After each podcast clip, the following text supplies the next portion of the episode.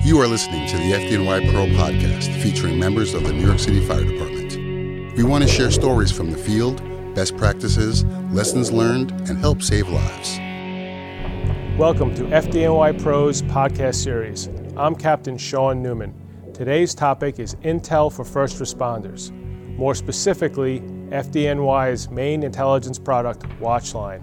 With me is Captain Chris Ward, the primary writer and managing editor. Hi, Sean. Thanks for having me. Thanks for coming, Chris. So, how many years of service do you have with FDNY? I have 24 years, uh, nine years as a firefighter, and 15 years as a fire officer. And where have you worked most of your career? I started my career in Manhattan, Lower Manhattan, as a firefighter, and then I was a fire officer in Queens. And how long have you worked at the FDNY Center for Terrorism and Disaster Preparedness? I've been at CTDP for coming up on eight years now. And I started in the Intel branch, and uh, that's where I continue to work today. Regarding fire service intelligence in general, why do we need it? Well, it's a good question. Each consumer needs its own analytical products to support unique missions. And for our FDNY members, who will likely be at the scene first, it's best to have the proper information possible to assist them with decision making. And that goes from firefighters, EMTs, paramedics, all the way up to command staff. We look at world events in many ways and the threat to New York City and how vulnerable we are to a particular attack method. What are the trends around the globe regarding which states will be targeted and so forth. We also work closely with exercise design at the CTDP where the scenarios they choose are meant to evaluate interagency responses to the most likely potentially catastrophic terrorist incidents. We all know that in the past three years or so, the intensity of terrorism has increased and uh, there's been an acceleration of attacks. What trends are you seeing? I think I would start with uh, the active shooter. Some of the recent examples would be the Orlando attack, Paris, Charlie Hebdo early in 2016, we had the um, Charleston church shooting, and there was one in the Munich McDonald's. Another recent thing we have is ramming events. One of the big ones was in Nice, France last summer during the Bastille Day celebration there. And then there was a similar one around the holidays in December in Berlin. We've seen many, many more of those in the past, in both in the U.S. and Israel and other countries. Sort of related to these, another trend is edge weapon attacks, and those could be anything from hatchets, cleavers, knives, those types of things, machetes, even swords. There was one in Ohio State in December. A student there also used a ramming tactic.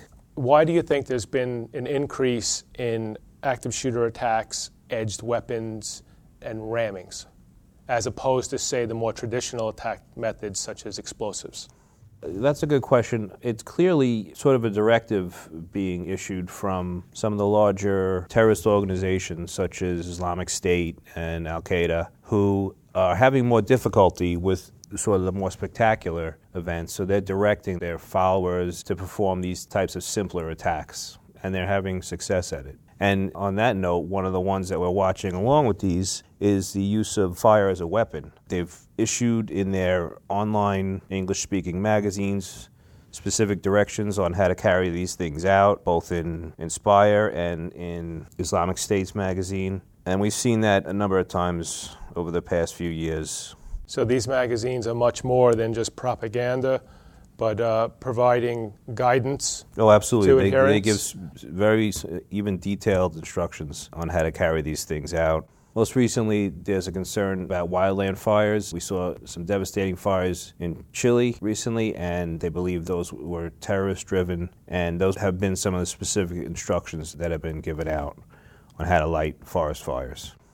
In addition to some of the sort of more tactical aspects of trends, just the general rise of ISIS itself as a dominant jihadist group in the world within the past three years is certainly something that, that we're watching. And almost on the same level, we're keeping track of homegrown violent extremists because some of the more successful attacks we've had, especially in this country, have come from HVEs.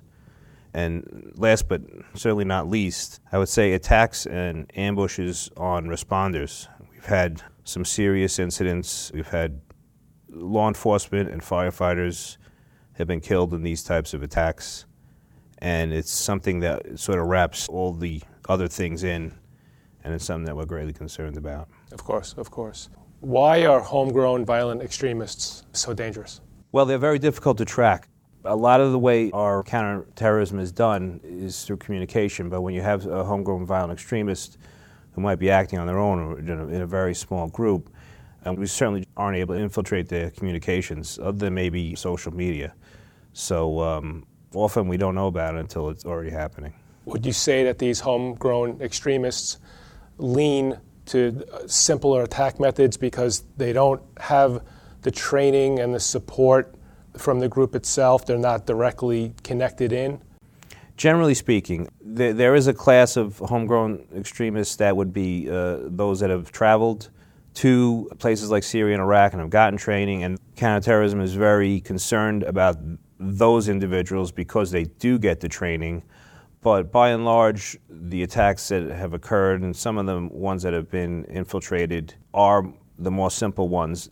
When we see more complex attacks being planned by homegrown extremists, a lot of times those are thwarted beforehand just for that very reason because they're going beyond, you know, maybe their scope of ability. Now, I know you coined the term boomerang jihadist.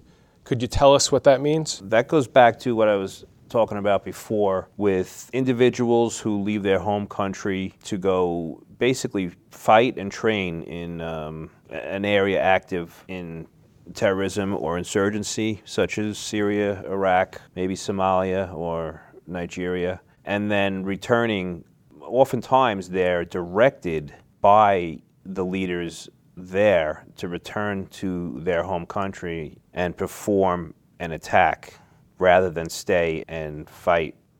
Again, this is considered one of the more dangerous threats because the training, financing, backing, and, and so forth, things like that, that they'll have bringing back with them. Chris, what exactly is Watchline? Watchline is a weekly intelligence product that we put out from the Center for Terrorism and Disaster Preparedness. It's a one page summary and analysis of what our intel unit sees as the most important trends and events happening within that scope of time. It's been in production for nine years now, and our uh, readership is just continuing to grow every week. We haven't missed a week. It comes out on Thursdays.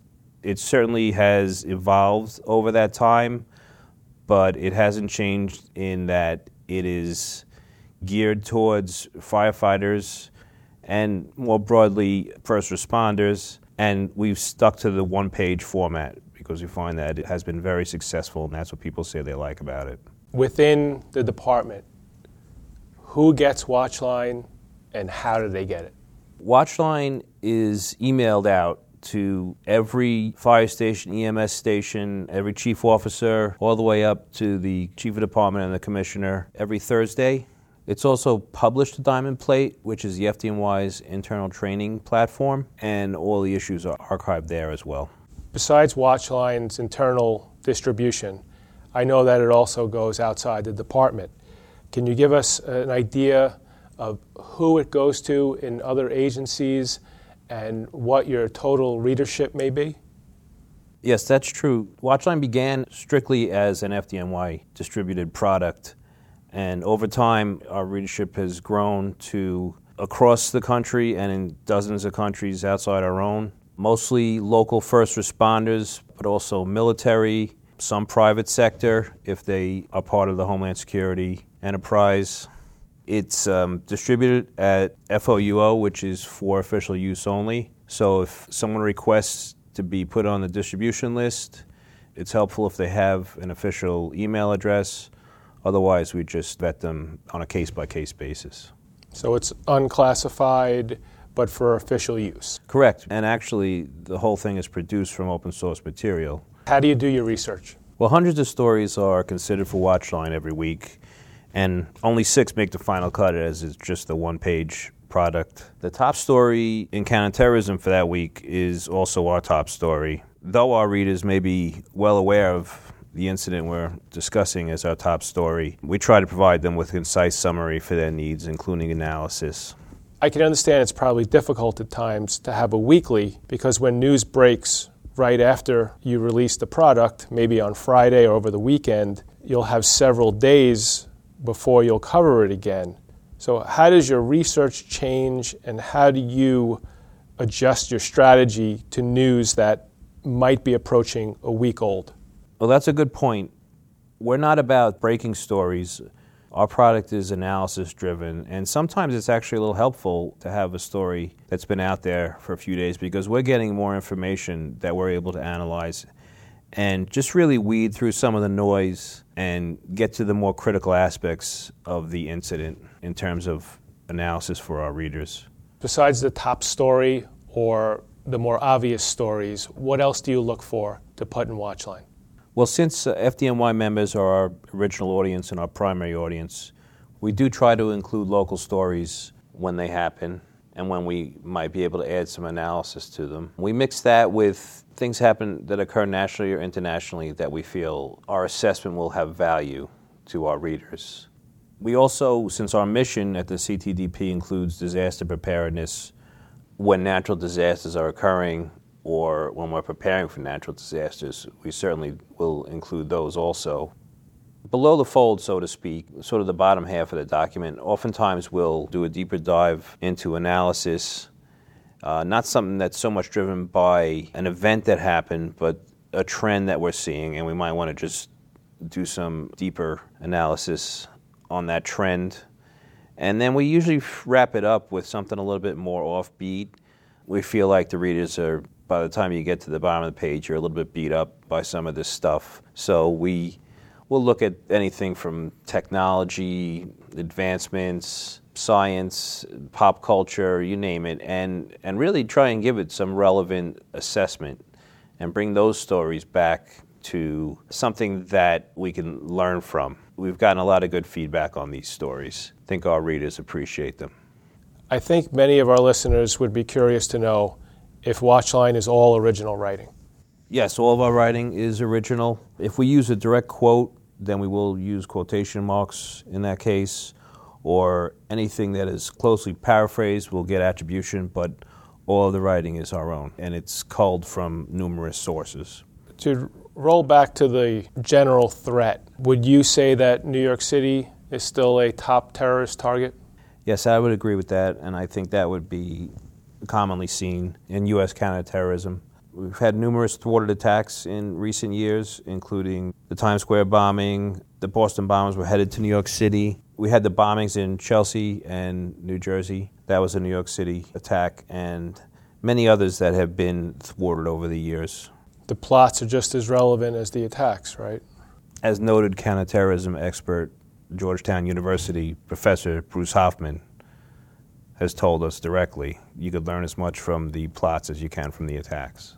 So we have to look at those and count those among the threat. Right, you can't dismiss a, a plot if it doesn't actually occur. No, absolutely not. And oftentimes they're infiltrated by the FBI. But That doesn't mean that there wasn't a potential there for real harm. What are some of Watchline's greatest successes? Over nine years, that's a tough question. Um, I'd say maybe our consistency is part of our success. We get a constant stream of requests to receive the document, and also its relevancy to a wider audience. I think that proves out some of our success. So, its popularity is a good measure of how well you're doing your job? I think so. I think it's, it's I feel good when people continue to request a document mostly because either it's been shown to them by a colleague or um, a colleague has discussed its usefulness to them. We receive requests every week, and they come from really all parts of the country and other parts of the world. What is your direct outside distribution, give or take?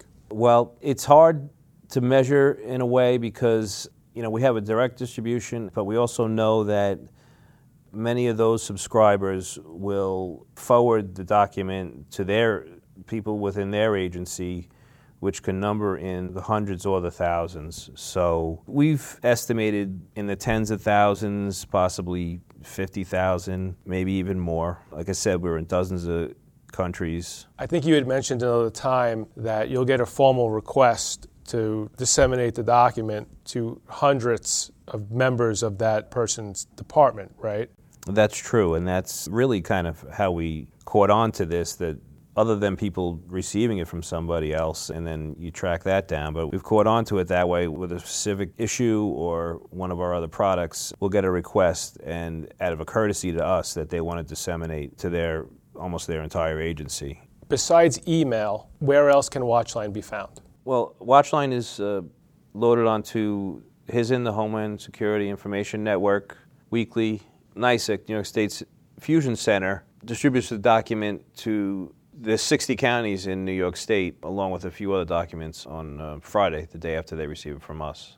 And then those 60 fire service representatives across the state will then drive the document down to the other fire departments? Exactly, exactly. And that's just an example of how it becomes widely distributed.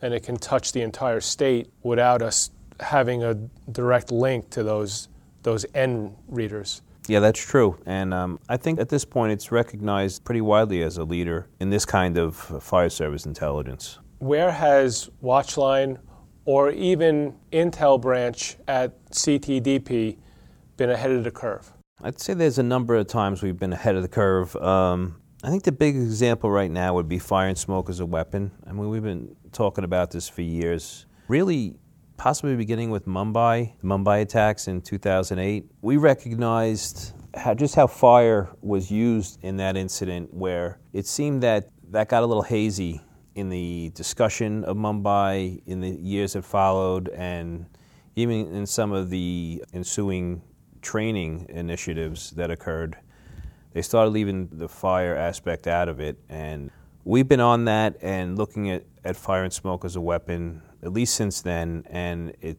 again, as I discussed earlier, it seems to be a trend that is worth watching. I talked about the safety of first responders before. I think one of the things that we were ahead of the curve on was recognizing that not just the secondary device, which has been discussed for many years, but the secondary attacks, and sometimes uh, even you'll get an attack that is really just priming the secondary attack on the first responders that arrive on scene. So we're actually the target, not the public. Exactly, or the more important target in many cases. Chris, what is next for Watchline? Well, we don't want to change too much. You know, if it's not broken, don't fix it. So next year marks our 10 year anniversary of the document, so maybe we should just rethink our color scheme at that point. Chris, I know we covered how Watchline gets some very positive feedback, but why is feedback so important, even if it's not so positive? Well, that goes back to what I discussed earlier. You know, we want to make sure we're fulfilling our intelligence mission by giving our customers what they need. You know, intelligence is seen as a cycle and an important part of that cycle is the feedback. And based on the feedback, you will possibly alter your scope, but it, is very important. Chris, that covers it. I really appreciate you taking the time and coming here to inform our listeners as to, a, to maybe a less obvious function of the FDNY, though it has become increasingly important. Well, thank you for having me. I appreciate the opportunity to discuss our work. And if anybody would like to receive Watchline, they can just email us at watchline at fdny.nyc.gov.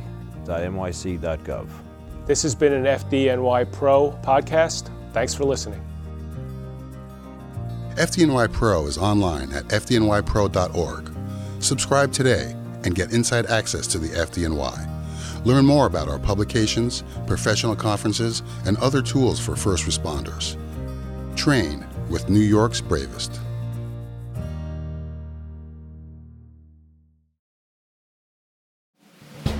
Twenty-four hours a day, seven days a week, 365 days a year. And when seconds count, the men and the women of the FDNY are there for us to protect us and keep us safe when the unthinkable happens. No matter the challenge, no matter the danger, our firefighters and EMTs serve with honor, dedication, and bravery. New York's bravest are there for us. Let's be there for them.